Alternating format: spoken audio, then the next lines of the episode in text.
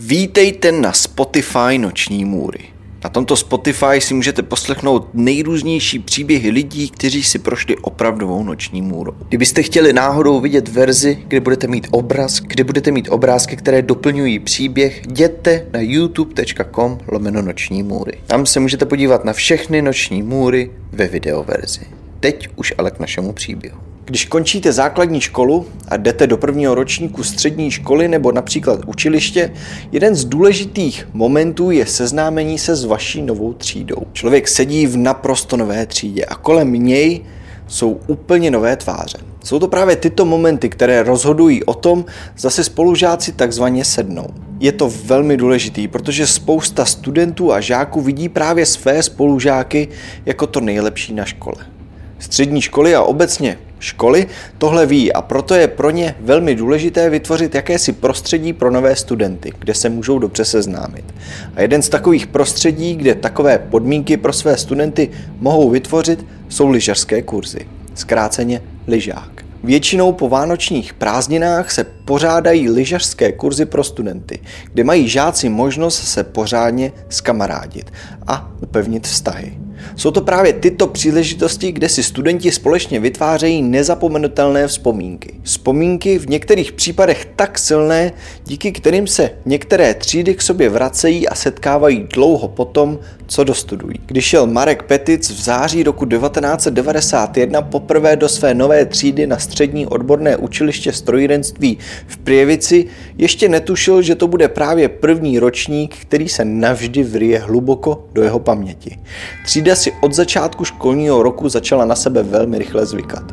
Vztah v této třídě nebyl vůbec žádný problém. Působilo to, jako by se do jedné třídy dostali lidi, kteří byli předurčeni si spolu rozumět. Takže když v průběhu začátku školního roku přišel třídní učitel a zeptal se, kdo by chtěl na začátku ledna na lyžák, hlásili se prakticky všichni včetně Marka. Celá třída byla naprosto nadšená z představy, že budou moc poznat jeden druhého z naprosto jiné stránky, že spolu budou trávit celý týden v horách, kde budou lyžovat a užívat si společný čas. Takže Marek na začátku ledna roku 1992 zodpovědně dorazil se svými rodiči na místo, kde se všichni měli sejít a společně nastoupit do autobusu, odkud vyrazili do Tater. Marek přišel, se všemi se zdravil, dal své nové lyže do prostoru pro zavazadla, které se nachází pod okny autobusu, rozloučil se se svými rodiči, jeho máma mu upravila bundu a řekla mu, ať je na sebe opatrný. Marek se následně rozloučil a šel okamžitě se svými spolužáky do autobusu, kde se všichni postupně usadili. Svlékli si své teplé bundy a povídali si spolu. Marek, jak procházel autobusem, tak slyšel takový běžný ruch těšících se spolužáků. Marek si tedy sednul a potom, co učitel zkontroloval, že jsou všichni v autobuse, se autobus rozjel a vyrazil na dvou a půl hodinovou cestu do Vysokých Tater. Na místo jménem Tatranské Matliáry. Celou cestu to v autobuse jen bzučelo. Všichni se bavili, plánovali, kecali a smáli. Jeden ze spolužáků vytáhl mapu a plánovali s ostatními kam vyrazí, jaký kopec budou chtít sjet a co celkově budou na lyžáku dělat. Celou cestu byla naprosto skvělá atmosféra. Všichni se moc těšili na úžasnou zábavu, která je čeká. Potom, co dorazili na hory, tak všichni vystoupili, vzali si své lyže, zavazadla a společně si všechno potřebné šli odnést na své pokoje. Když se všichni konečně oblékli do lyžařského a šli ke svahu, Instruktor musel všechny rozdělit na základě jejich dovedností, takže se instruktoři na férovku zeptali, kdo umí lyžovat. Několik lidí se tak jako přihlásilo, ty instruktoři poslali do té lepší skupiny, zbytek byl v té začátečnické. A i přesto, že Marek měl nějaké zkušenosti s lyžováním, rozhodl se nehlásit se a tak ho zařadili do té začátečnické skupiny. V začátečnické skupině vás vezmou na prakticky rovinu, kde se vás snaží naučit hlavně stát na lyžích. Marek ale vzhledem k tomu, že měl nějaké zkušenosti, jasně vyčníval. Instruktor okamžitě viděl, že na lyžích Marek v životě stál a tak ho okamžitě poslal do skupiny, která lyžovat umí. Marek následně celý den trávil s jížděním kopců, blbnutím s kamarády a užíváním si skvělých časů na horách. Večer, když už byli všichni ve svých pokojích, měli žáci možnost zavolat svým rodičům. Vzhledem k tomu, že v tu dobu nebyly mobilní telefony, měli k dispozici pevnou linku, která se nacházela na určitém veřejném místě tohoto ubytování. Marek tedy zavolal svým rodičům, kterým řekl, jak si den užil, že sjížděli sjezdovku, že ho ze začátečníků dali rovnou k pokročilým a celkově jim řekl a ujistil je, že je všechno super a v pořádku. Celý lyžák zkrátka probíhal, jak měl. Všichni se neuvěřitelně bavili. Užívali si každý moment, každý okamžik. Každý den lyžovali a po večerech se bavili. Jak jen to 15 a 16 letí umí.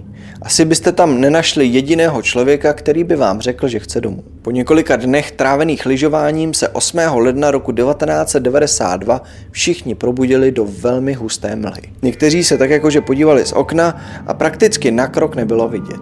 Všichni šli tedy na snídaní a řekli si, že v tomhle asi žádná lyžovačka nebude. Po snídaní přišli instruktoři do kantýny, kde vysvětlili studentům, že je silná mlha. Nicméně, že by mohli lanovkou do větší výšky, kdyby mlha být nemusela. Všem se nápad moc líbil. Znamenalo to totiž, že nebudou muset být zavřeni na pokoji. A tak se šli všichni obléct. Sešli se dole v lobby, odkud společně vyrazili na lanovku, která je vynesla na skalnaté pleso. Vzhledem k tomu, že je skalnaté pleso výše než tatranské matliáre, přesněji o skoro tisíc metrů nad mořské výšky, byla velká pravděpodobnost, že skalnaté pleso bude nad mraky. Celá Markova třída tedy postupně nastoupila na lanovku a nechala se vynést o 900 metrů výš. A jak tak postupně jeli nahoru, obloha se začala nádherně vyjasňovat. Najednou se lanovka, ve které byl Marek, dostala nad mlhu a jediné, co viděl, byla nádherná jasná obloha. V okamžiku, kdy tohle kdokoliv uviděl, byli nadšení z počasí, které vládlo v této výšce. Někteří tedy lyžovali, někteří včetně Marka běhali a blbnuli na vrcholu. Všichni dohromady měli dvě hodiny na to, aby si čas strávený na skalnatém plesu pořádně užili. Nikdo nestrácel ani minutu. Všichni se cítili jako děti. Koulovali se, sjížděli kopce, smáli se, běhali, blbnuli, kecali. Zkrátka cokoliv byste si jen mohli představit, že by se dalo dělat na horách, dělali. Po dvou hodinách, tedy okolo 12. poledne, si instruktoři všechny zavolali, schromáždili a řekli, že je čas se vrátit zpět. I přesto, že se nikomu pořádně nechtělo, po dvou hodinách nepřetržitých aktivit začali pocitovat docela únavu.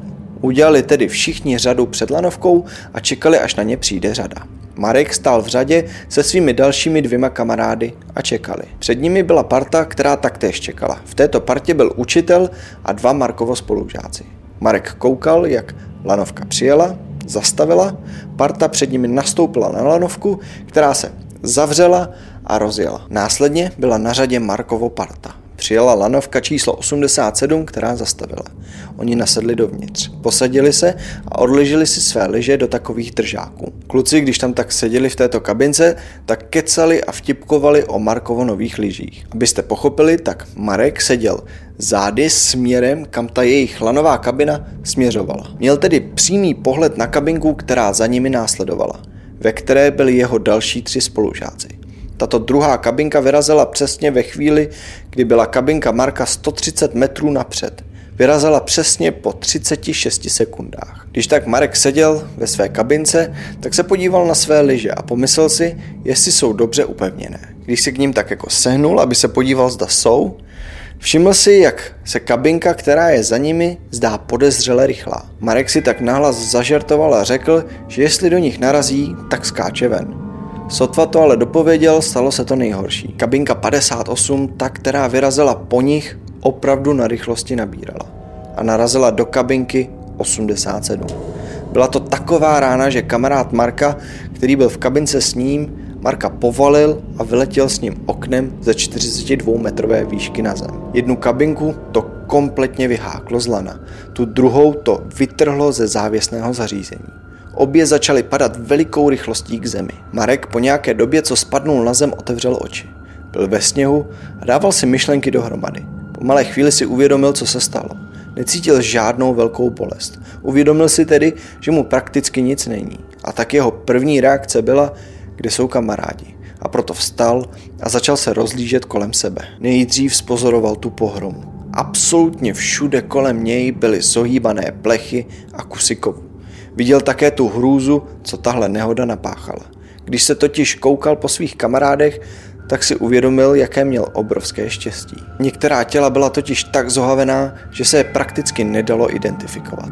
Jeden jeho kamarád ho prosil o pomoc. Marek za ním okamžitě začal běžet, jenže když ho vytahoval z trosek, všiml si, že mu chybí část těla od pasu dolů. Následně si všiml, jak jeden z jeho kamarádů utíká co nejdál od nehody to jde. Začal na něj křičet, kam utíká. Jeho kamarád ale jen naříkal, že musí domů. Marek se mu snažil říct, ať stojí. Kamarád ale jen běžel a běžel. Po malé chvíli si Marek všiml, že má tento kamarád velkou díru v kolenu. Adrenalin byl ale natolik silný, že hnal kamaráda co nejdále od nehody to jen šlo. Marek něj ale stále křičel a on si tak začal uvědomovat, co se vlastně stalo a zastavil se. Další z kamarádů byl zaseknutý v nosné konstrukci, zhruba nějakých 20 metrů nad zemí.